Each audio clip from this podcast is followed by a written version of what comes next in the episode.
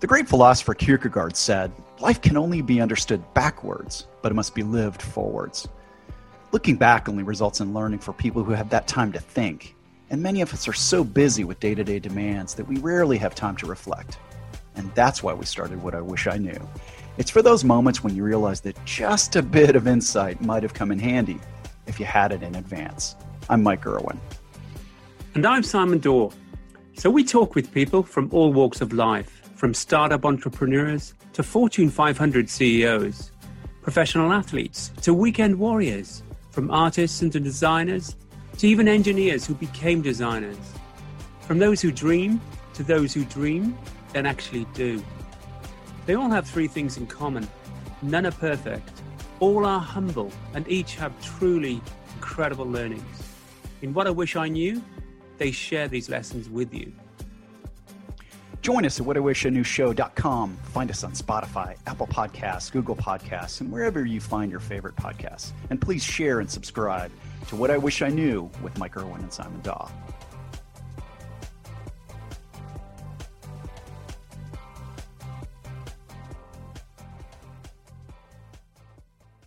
Um, welcome to this episode of What I Wish I Knew, and we uh, warmly welcome Mike Merrick. Mike is an experienced international executive search consultant, uh, and he specializes in uh, consulting in leadership roles uh, with major blue chip companies.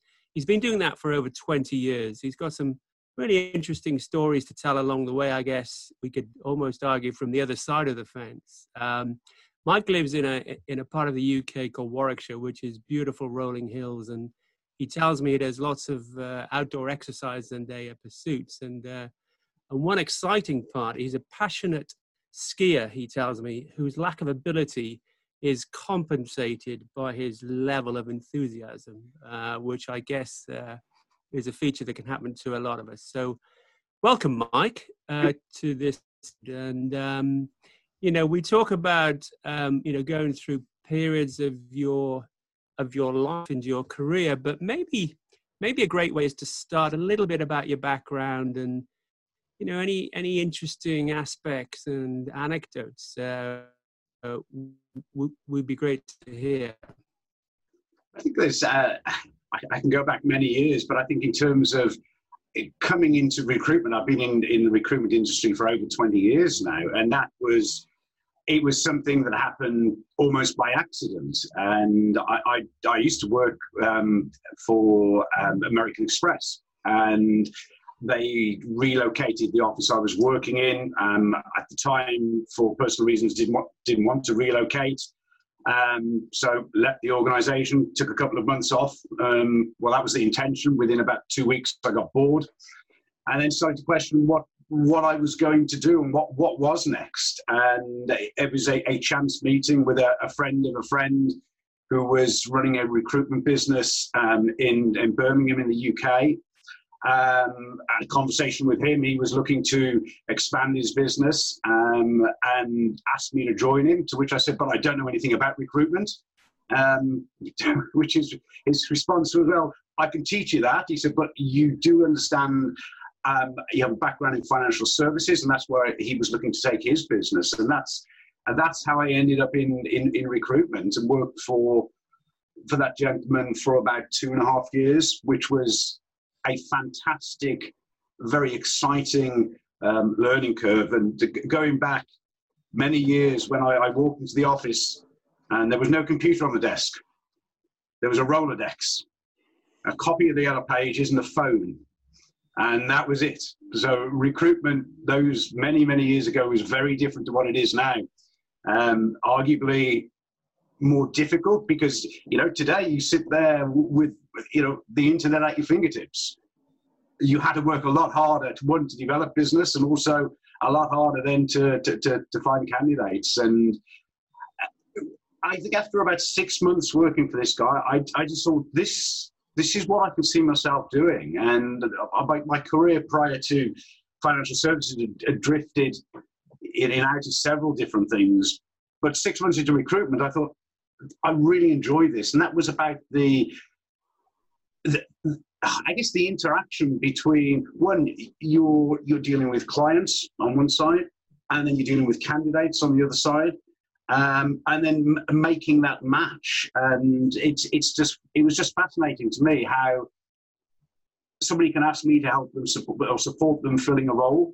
You put somebody into that role, they do a good job in that role. It has a significant impact on the organisation that they move into, and it also has potential, I think, to have almost life changing um, impact on, on individuals. And then many of the roles we filled over the years, people have relocated, relocated both um, domestically and, and certain cases internationally. And, you know, that's a huge element of responsibility to take on your shoulders when you place somebody into a job, they move from one country to another and take their family with them. So it's not just a career change; it's it's almost a lifestyle change. And I think you've got to take uh, you know you've got to take a certain responsibility when when you when you're operating at that sort of level. That's interesting mike. I mean obviously you've you started to talk about a little bit of the aspects and the success that you bring to and with people. But just to step back a little bit and, and just take a breath on that piece you know from uh, working in the financial world and then moving into that i guess in a way or potentially what you described more customer and and uh, consulting facing. Is that something or just describe what you know what, what mike is like that got you to enjoy that? Is that you or were you destined to, to work in finance and suddenly this opportunity sort of fit your your dna just just help us understand that. I, I think it was more about having that you know if, if when, when i was working in financial services in previous careers you you would sell something if it, it was a financial product, or it, it, prior to that, I worked in the contract furnishing sector. You, you'd sell a product, people would part with their money, and that would be it. And I think the one thing that really fascinated me about recruitment was, you firstly you have to you have to make a sell to the client to convince them that you're the right person to fulfill their needs. And then beyond that, you've got to make a sale to the candidate and convince them that the opportunity within the, the, the their new potential employer is going to give them more uh, and that's not just about money. And yes, that's an important part in it, but it's it's going to enhance their career. It's going to take them further towards what they, where they want to get to, and and that I guess the psychology that fascinated me because you're almost having to make two sales. Mm.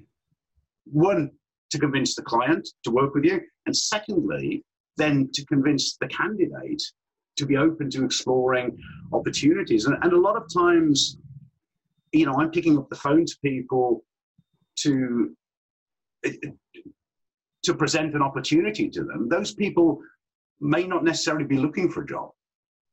So, you, and again, part of my role in any recruitment process, I guess, is to very much act as an ambassador on behalf of the client that I'm working for. And you know, you work over the years you build relationships you work very very closely with people. So you get to know their businesses. You get to know why somebody should leave where they are to join this other organization.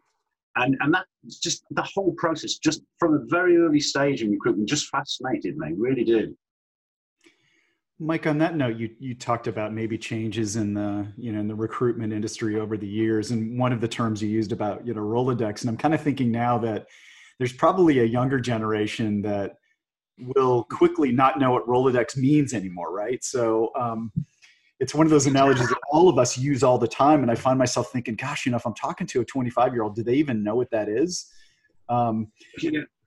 But as as you reflect on you know the changes, as you look back to maybe when you first started in recruitment versus today, what changes do you see from your client point of view, and then what sort of changes do you see from the standpoint of, of candidates that you talk with? Yeah, I think from the, the, the client's point of view, I think the, the expectations is once an organization has made the decision for whatever reason to, to bring somebody new in, into their organization, my experience today is their expectations of that what they want from a candidate is is far higher than it was 20 plus years ago. Um, you know, they, they want somebody who can do the job. They want somebody who can fit culturally. They want somebody who can re- work remotely. They want somebody who can work part of the team. They want somebody who's prepared to travel extensively. And the world now, you know, prior to, to, to, the situation we're currently going through, you know, for senior executive roles in many instances could involve 50, 60% travel. Whereas years ago, it was nowhere near that. And you know, organizations now, blue chip organizations tend to be operating on a global basis. So somebody joining an organization in, in a senior level role, the expectation is, you know, you're, you're in the UK today, next week you're in the US, the week after that you're in Mexico. So I think the expectations in terms of the the quality of individual that they're looking for has increased quite substantially. And does that then mean that there's also a big culture overlay, right? Because no matter where someone is based, there's a good likelihood that they're going to be collaborating with people in many different parts of the world, and therefore some degree of cultural awareness or cultural savvy becomes not just a, a, a unique attribute, but a fundamental expectation. I, I think particularly more senior level roles, absolutely. I mean, if you're looking at um, particularly in the commercial world, if, if somebody is having to service, even if they're servicing, in, in, for example, a key account manager for a major blue chip company, they might be servicing one company, but that one company will have operations globally. So, and how you do business in China is different to how you do business in the UK is different to how you do business in, in the US. And, and again, if you look at Europe, as, as again one continent, there are cultural differences from from one country to another, and that cultural sensitivity, I think, for organisations becomes very important when they're looking for somebody to move into into an international role. Mike, that's a really interesting point, and you've been successful throughout that.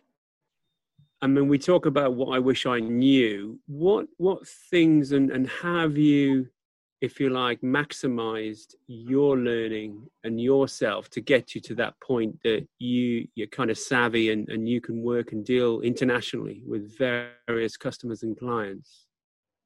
I, mean, there's a couple of things on that. One, one, I think a lot of that comes with experience, um, and you know, experience is born from doing things and doing them badly and doing them again and doing slightly better and doing them again, and then that, that continual move to, to improvement. I think it's also about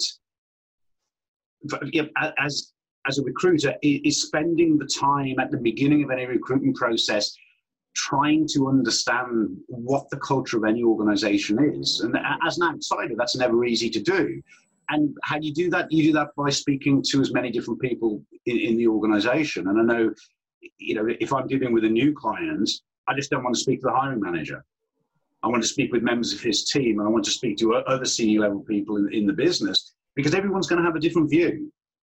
Um, and again, but and that was something that I never used to do. But as the demands for people have got more, you know, this cultural fit, and as a phrase that is somewhat overused, the only way you can do that is by talking to people because you, you're not in the business, so you don't know.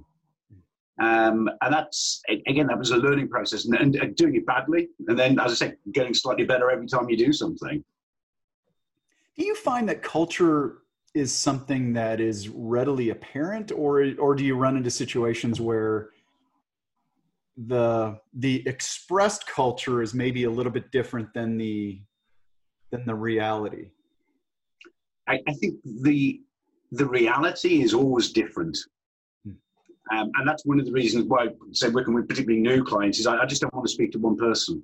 I want to speak to several people because each will have a different view. And even within one organization, you have different cultural aspects from, from one country to another. And very different in, in some instances, particularly in, in global organizations. And so if I'm working for a company that's you know headquartered in the US, but they're asking me to recruit for a, a, a role in, in, in Switzerland, for example, I want to be speaking to the people in the US, but also I want to be speaking to some of the people in the Swiss business as well, because it's it, it's it's gaining that awareness that, that awareness of what those sort of differentiating factors are. And just on that, Mike, I guess again, if you've distilled by talking to people and your experience of a culture and you know i guess we all look at sometimes the signage of a culture or the values etc and then like you said we we kind of walk the walk and we see it ourselves and we get our lens on it. How do you get to the point then where you may not see the culture that's written down in black and white? How do you how do you get to the end game of that? And more importantly how do you then take that either through the company on to the potential person you want to try and get to be employed so again that's by, communi- by communication it's, it's, having having the conversations it, it's it's asking questions and again it's it's it's it's then when you're then trying to convey that to a candidate, and that's not because because it, it's intangible. You, you can't touch it. You can't you can't feel it. Um, it it's explaining the, the nuances of the company, how people interact, the management style, the leadership style of people, and again, leadership style will vary from person to person in, in, in within one organization because because everybody's different. And again, for me, that's what makes this job interesting because you know, you, you can recruit for one company for several different people in, in that organization. They've all got a different story to tell. And it, it's understanding, you know, one of the questions I'm asking about people, about when I'm talking to hiring managers, is, you know, what attracted them to the organization and why are they still there after 15 years? And what has it done for their career? Because they've got their own story to tell. And it, it's, it's, it, it is, it's all, it's all about re, you know, collecting those stories in and then relaying them on to the, the, the candidate. That's interesting. And, and so in, in, that regard, if you think about, you know, recruitment in general, um, I'll ask you sort of two questions, but they're, you know, they're related. And one of them is, what do you wish that clients that that companies that need help what do you wish they knew about what you do and then the other side of that is what do you wish candidates knew about recruitment and what it really means because i kind of feel like in some some cases it's possible that people on either side may look at the recruitment process as a bit of a black box and not really understand how to be effective participants i think it's a very good very good question but i think in terms of you know, what, what i wish clients knew um, and again, it's part of the process I go through when I'm talking to particularly with new clients, is there is recruitment and there is recruitment. Um, there is a there's a, there's a very of fine line between somebody who is operating in, in executive search is, is what I do, and then there's somebody who's operating on the other side of it who's who's scanning online CV databases and then presenting those CVs to to the client. And you, you, will speak to some clients and they say, well, we, yeah, we, we use recruit, recruitment agencies. Um, and that, that's typically how recruitment agencies work. I, I, don't, I don't see myself falling into the, the category of a recruitment agency because we do a lot more than that. We don't just go on, find CVs, send them to a candidate. And that, that's almost, that's almost what, uh, you know, you're becoming a CV waiter you're just taking a bit of paper off the internet and then putting your brand on it, sending it to your client, and hoping that client is, is going to make a hire.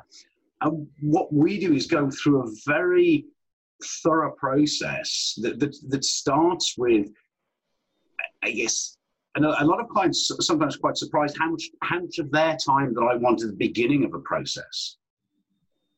And they say, well, why, why do you need to, why, do we need an hour? Why do you need to speak to all these people? They say, it's because I need to understand your business, because I have to go and represent your business to somebody who isn't potentially looking for a job. And by doing that and going through a very thorough search process, clients find the best candidates that are suited for the job rather than the best candidates whose CVs are lying about on an online database. And that's the differentiating factor between what, what I consider myself to be as an executive search consultant and somebody working for a recruitment agency. And I think the the other thing here is, I mean, you know, the business I run is, is my business. It's, it's my name over the door. Um, and so I'm always conscious in working for clients. I've, I've got a reputation to uphold, and recruitment as an industry has a has has quite a bad reputation for some very unscrupulous practices that go on. You know, I've survived in the recruitment industry for over 20 years. Um, and you don't do that and still have a reputation unless you're operating with a huge level of professionalism and, and integrity, which which to me is key. And I, you know, and a lot of people say that, but that's when you're building your own business. That's that's that's key to success. And Mike, just again talking about the what I wish I knew. If you've done twenty odd years, if you like, as that interface and support, and you've met many, many clients and many, many potential candidates. And let's just put the candidate hat on now. You know, what I wish I knew. What what kind of top tips? You know, maybe three, five, it, maybe more. But what what would you do if you were in a role where you were approached, or if you were in a role where you were interested in in getting out there, whether it's UK or internationally? What what's your your your kind of key learnings there? I think if you're making an approach to somebody who isn't looking for a job, and you start off that dialogue with them, and some some people will say, "I'm I'm not looking for a job. I'm not interested in talking." And I think my, my advice to, to anybody who gets a phone call from a recruiter is to have the conversation with them. Because it, it, it, it's, five, it's a five or 10 minute initial conversation. And be open minded to those conversations because you, you never know if this is going to present you with the best opportunity. So, you know, have that conversation. If you don't, after that conversation, if you don't think it's right, that's absolutely fine. Um, and I, you know, I speak to people day in, day out, every day of the week. And the majority of the people I speak to are open minded enough to have that conversation. And sometimes you have that conversation, and I will turn around to them and say, No, I, I don't think this is the right job for you. And it, it's, you know, you cannot force somebody into, into a position if, if, it's, if, it's, if it's not the right thing for them.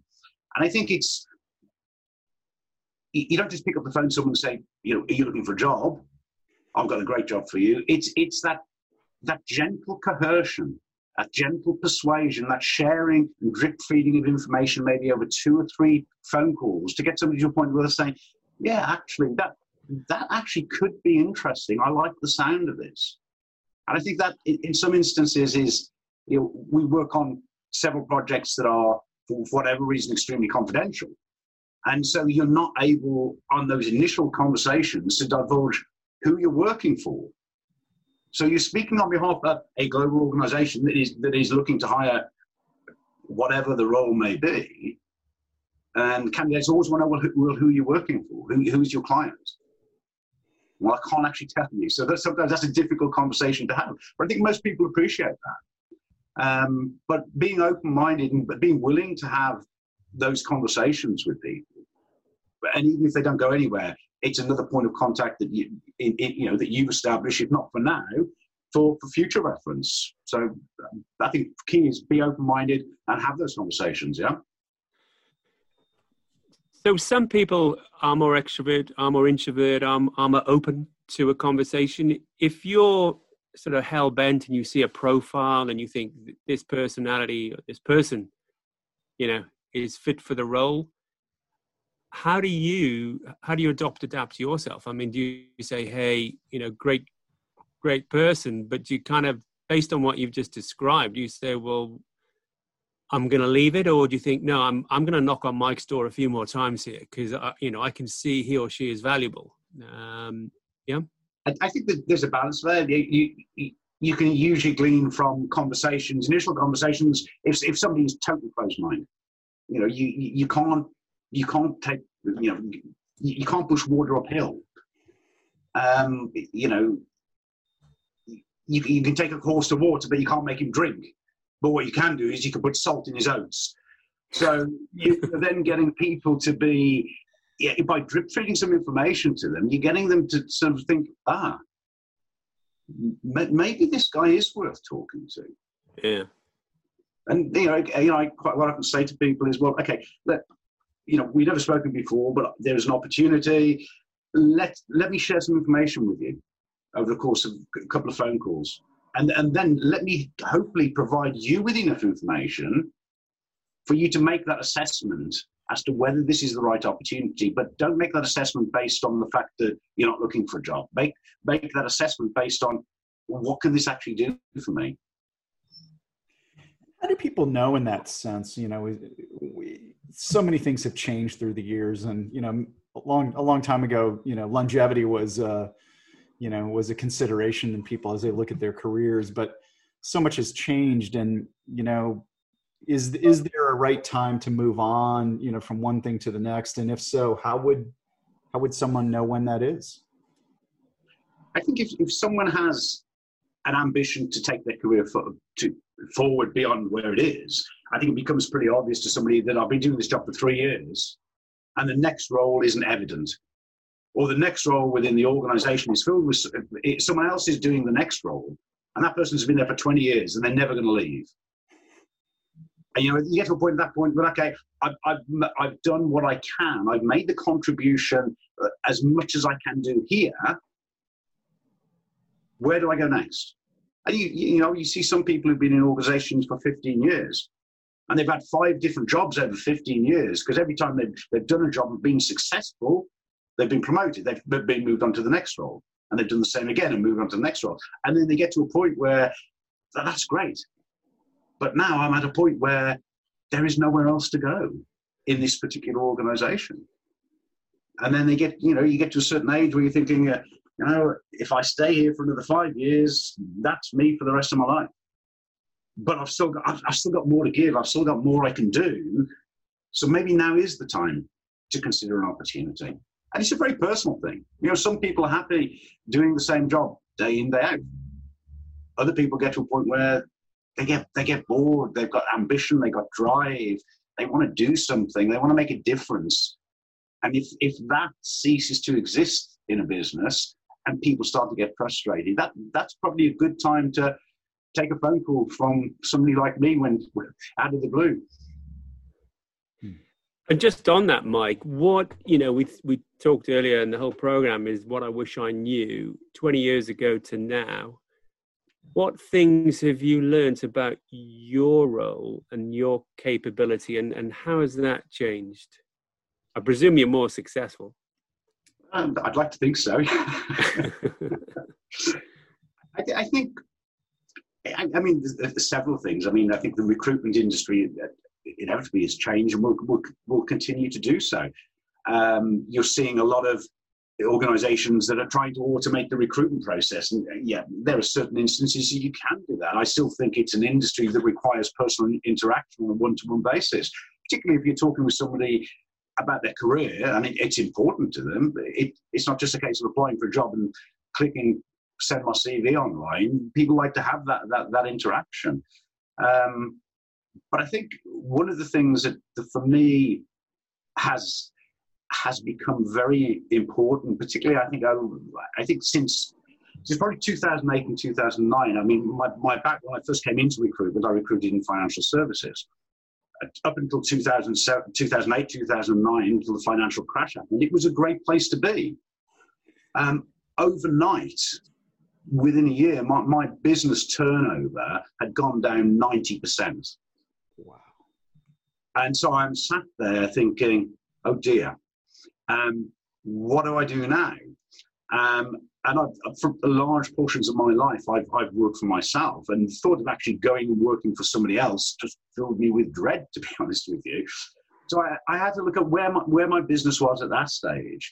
Um, and what I did for a couple of years, I, I, I recruited for anybody in any sector who paid me money to do anything and you know, be totally open. That that was a certain element of desperation but as you know, running a, a your own small business, what it, I, I sort of came to the realization is that I cannot be a generalist and be all things to all people. Big global recruitment organizations that have got multi departments with many hundreds of people, yes, they can. They can have a sector specialist for this and a sector specialist for that. As a small business, I thought, well, if I'm going to really be successful and regrow my business, I really, re- really need to be focused in a quite a well-defined niche. And that's when, you know, after, after, a couple of years almost in the wilderness, you know, I, I, and having had some experience of working in, in the food and food ingredient sector, that's when I decided that that's where I'm going to focus my efforts. And over the last few years, you know, I've, I've, I've built my business in that sector and, and, and I've built it internationally, both with some, you know, global massive organizations as well as some smaller organizations. Um, and I think it, it, it's, being specific and niche about what you're doing rather than being a recruiter across every sector just because someone needs a job filling.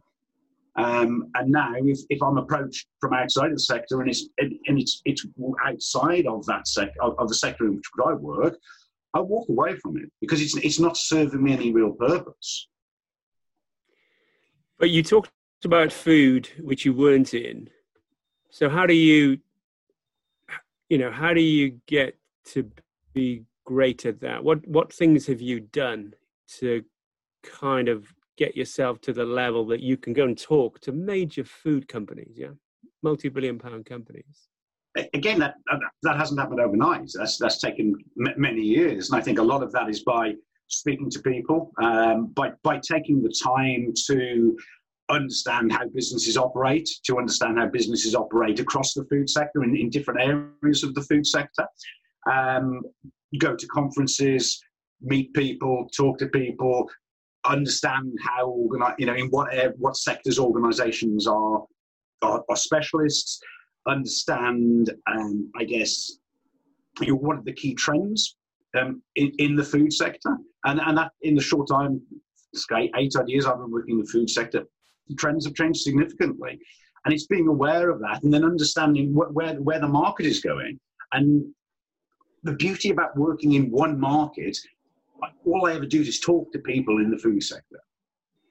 And from that, you just gain lots and lots and lots of insights and, and information that if you were a generalist, you, you wouldn't necessarily do and for me, that's that that's that's been a huge advantage, and and, and to be honest with you, paying paying dividends right now.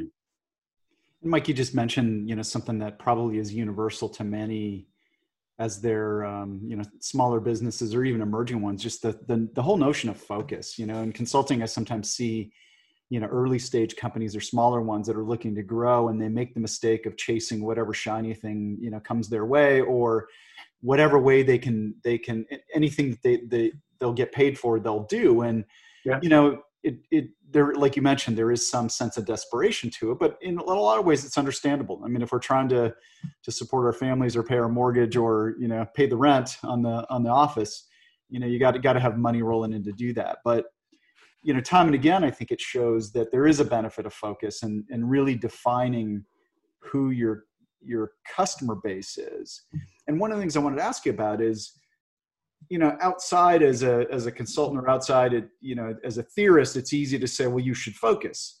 On the inside, there's some degree of risk with that, which is like, well, wait a minute, that means I'm going to be turning business away, or I'm deciding not to do things that I think that I could, that I would get paid to do. How do you get comfort with that risk? I guess.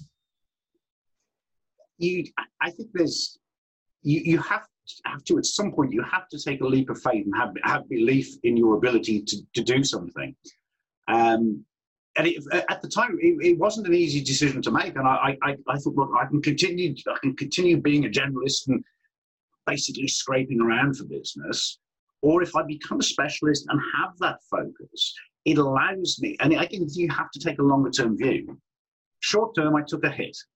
Longer term is paying dividends because now I, I would like to think I have a profile across the sector um, that I can pick up the phone to the CEO of, of a global ingredients company and they will know who I am. And if you're a generalist, you'd never be able to do that. And the other the other side of it is, and, and particularly from a, I guess from a competitive point of view, if I'm speaking to clients you know, quite often I'm, I'm, I'm competing against the global executive search firms. And then people saying, well, we know we use XYZ Corporation at the moment. Why should we use you? And it's quite easy for me to justify that because I know your sector. I, I, know your sector better than any other recruiter out there. And I, I honestly believe that. But somebody who's working for a big firm is yeah, yeah, they might be a sector specialist, but they don't necessarily have the vested interest in delivering to the same level and the same quality of service that I deliver. And for me, that's it, it is. It's about it's about delivery. It's about the levels of service and what I'm able to do because because I am a specialist in a particular sector. And again, in and to support this, Mike, and you know, I've I've been with you. I've walked with you. You know, you're the truth there is that you have deep dived. Yeah. So you've been you fly out to cologne to the food trade show. You go to france to their food trade show. You you kind of walk the walk. Yeah. And you know i could say do all recruiters and consultants do that? I'm not sure. But i you, you know just in terms of the takeout here it's pretty evident that if if you are going to specialize then you you deep dive into that i think you, have to you have to immerse yourself in that in that in that sector. Um, and if you don't, you're operating on the periphery of it. But I think if, you, if you're going to specialize in, in, in a particular sector, I think in, whether you're in recruitment or any other industry, you have you have to be seen as a specialist. You have to be seen, and there's almost an expectation that you're at the trade events, that, that you're seen to be there. And it, for me, it's, it's, it's establishing the credibility, the, the awareness.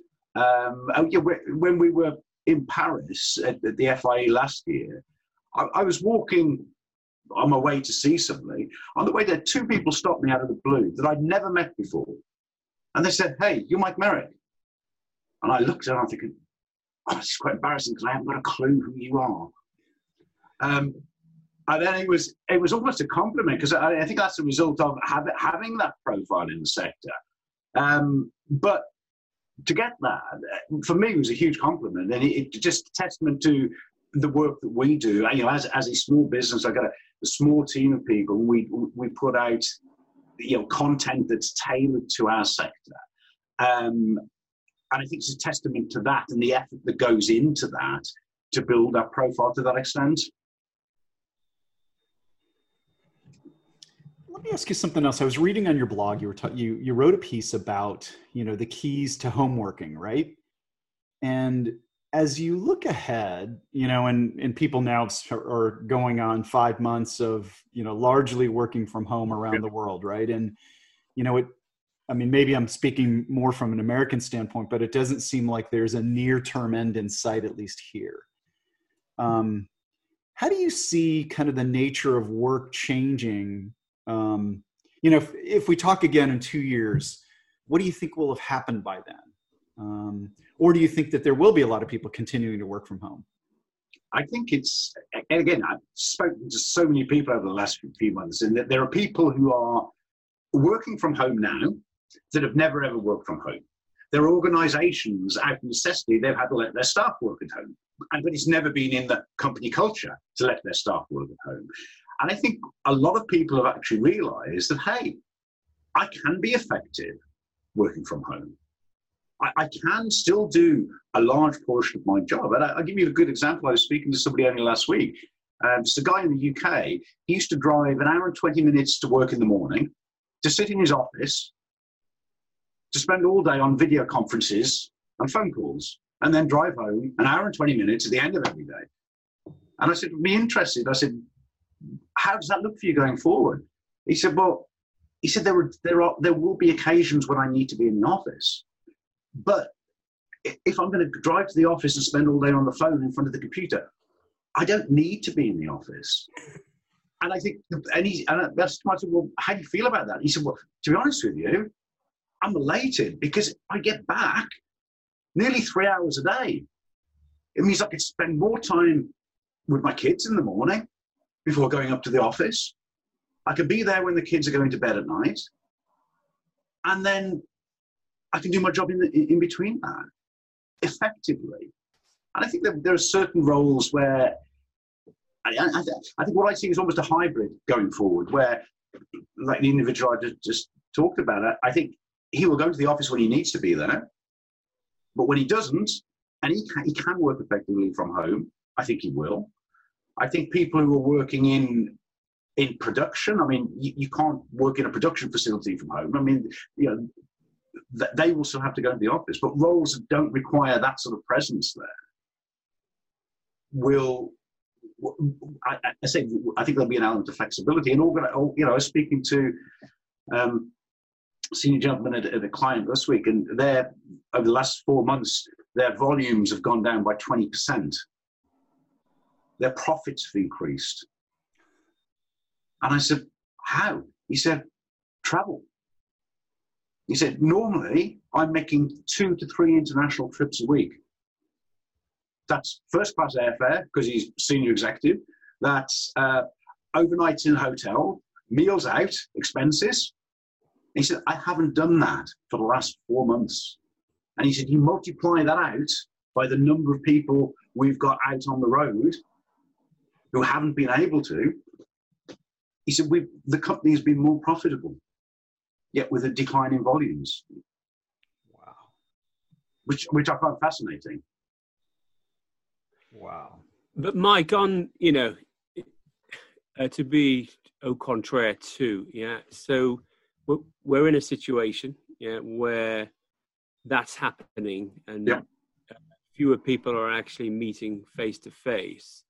But the world six months ago, we did do that, and you could argue there was an inertia of collaboration and support and and all that goes with meeting people, even if you're traveling abroad at some point, to be contrary here, surely that social interaction,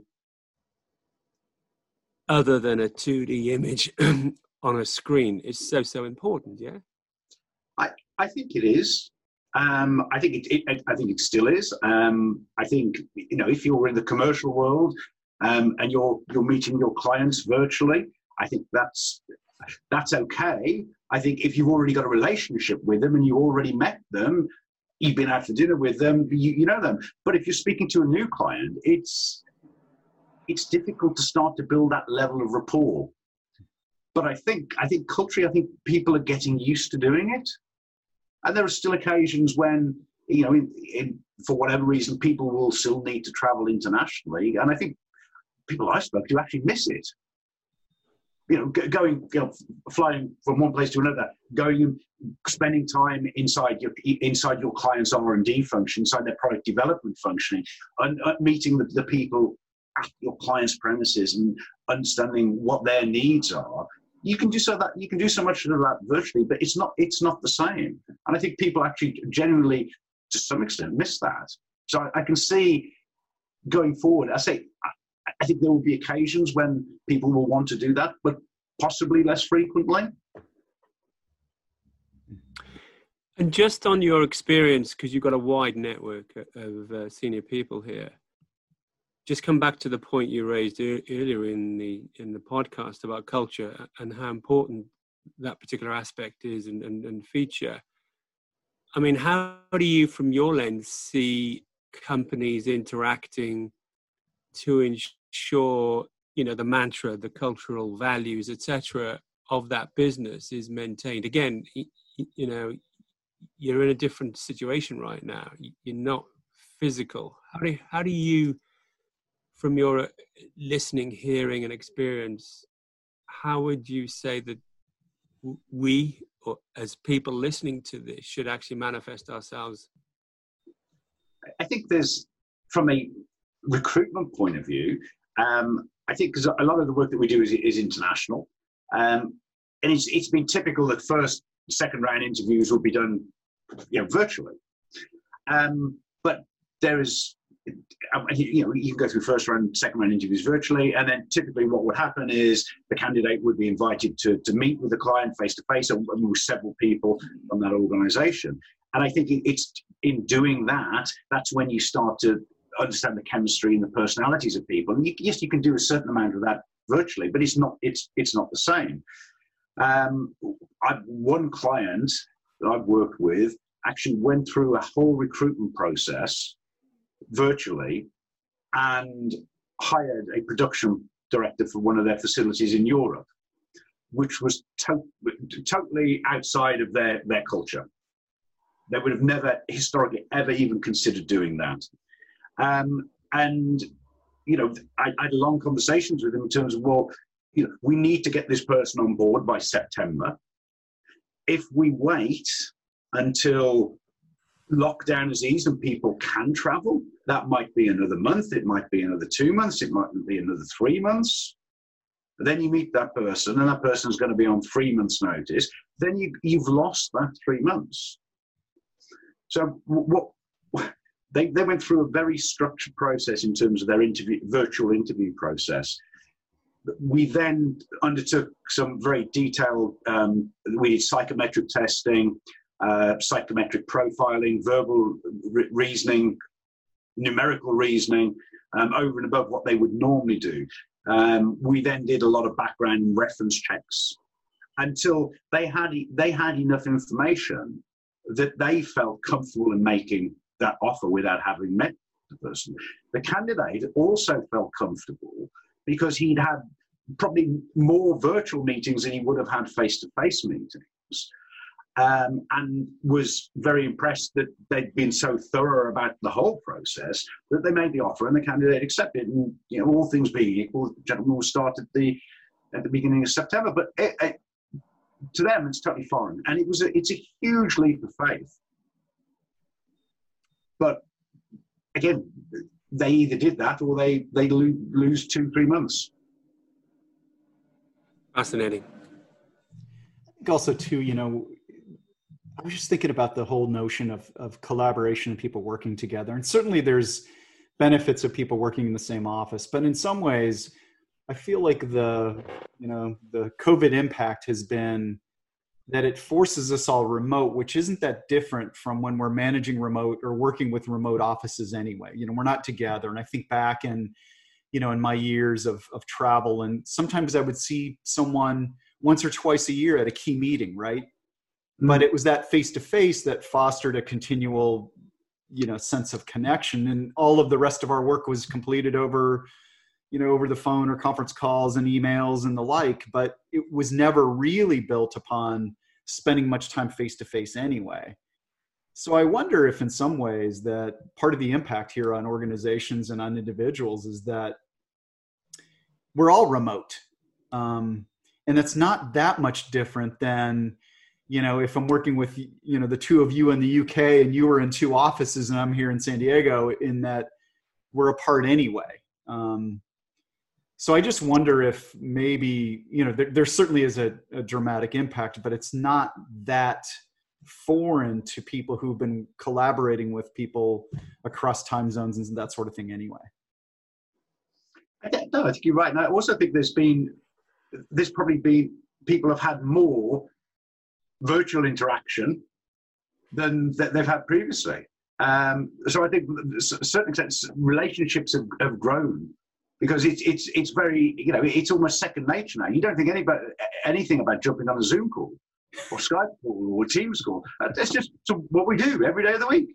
Um, uh, whereas you might have done that once a month. Very true. I think the technology makes, in, in that respect, makes life so much easier, and it's accessible to everybody. Yeah. Well, in some ways, you hit Just on expand. About, limitations and that that whole notion of limitations and you know didn't know our limitations and i think you know early in our careers or at some points oftentimes that sense of lack of limit that we could do anything is sort of an empowering quality right and yeah. Um, and then we sort of as time goes on we kind of slot ourselves into either what we like to do or what we think we can do um, and it sounds like that's kind of what you were talking about no, I, I, I, think you're right. I think you summarised that really well. I mean, it's. Uh, I think you can sometimes think you know what your limitations are, but you don't, because there's always occasion, and life's going to sometimes throw you a curveball. It's going to push you beyond what those limitations are. But if you didn't know what those limitations were in the best in the first place, then you just get on and do things. I like that. I feel as well, Mike, and you know, we've had sort of conversations outside of this podcast. Um, as a front person, your style must be as well that supportive, um, engaging, but also positive all the way through. Is that correct? I'm, I mean, I'm thinking about the learnings of, of people who, who are listening to this that you probably had some dire situations and managing people and clients along the way, but I, I get the true sense that you've you've got a kind of um, you know very strong uh, a DNA in you that says, look, let's keep this uh, positive all the way through. No, I, I, think you're right, and I think it's and again that just that that starts you know at a very early stage of any relationship with whether it's with a client or with a, with a candidate is you know you've got to come across you know, positively enthusiastic to, to people. And, and I, I don't mean gushing enthusiastic, but you've got to be, you've got to talk about your business, what you do with a passion, and and, you've got to convey that to people. And when you and when you're speaking to candidates, you, you you've got to be passionate and about the client that you're representing because if you're not you're not going to be able to convince people you know and again i said uh, earlier on, I've got two sales to make. One, I've got to convince a client that I'm good enough to support them in what they're looking at doing. Secondly, I've then got to convince the candidate.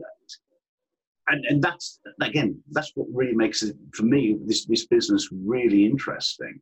But you, you've got to convey, you have to come across in such a way that you're, you're positive, you're enthusiastic, you're driven, um, and even even with clients, some of the clients I work with now, there's been a couple of roles that I've, I've said no to because it's been outside of my sphere of influence, and these have been you know very technical roles in the IT sector. And I don't think I can help you with that because what I, last thing I want to do is to take on a role from a client not be able to fulfill it because that's short term, just looking at doing something for short term gain. And I'd rather maintain that relationship um, than than doing something just because it's going to put a few bucks in the bank this week, next week. You know. Mike, this has been really, really good stuff, and um, for me at least, it's it's a great learning about you know uh, about executive search and and that kind of thing. But I, I think you hit on so many themes in terms of you know the power of focus and the, the need you know to, for positivity and the the understanding of culture and fit that really relate across industries and across roles. And so uh, I, I, really, really appreciate your time and I've enjoyed the conversation. No, li- likewise, it's been uh, fascinating. You pushed me a little bit on a couple of things, which is okay, which is okay. hey, Mike, thank, thank you. And again, just to add to Mike's, you know, clearly some, some key aspects there to take. Yeah.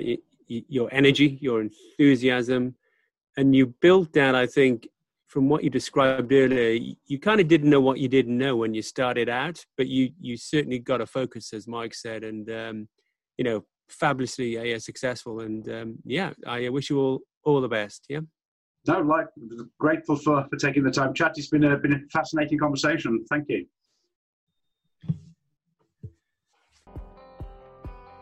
We do hope you enjoyed this podcast, and thanks for listening to What I Wish I Knew with Mike Irwin and Simon Dorr. Please join us at whatiwishiknewshow.com.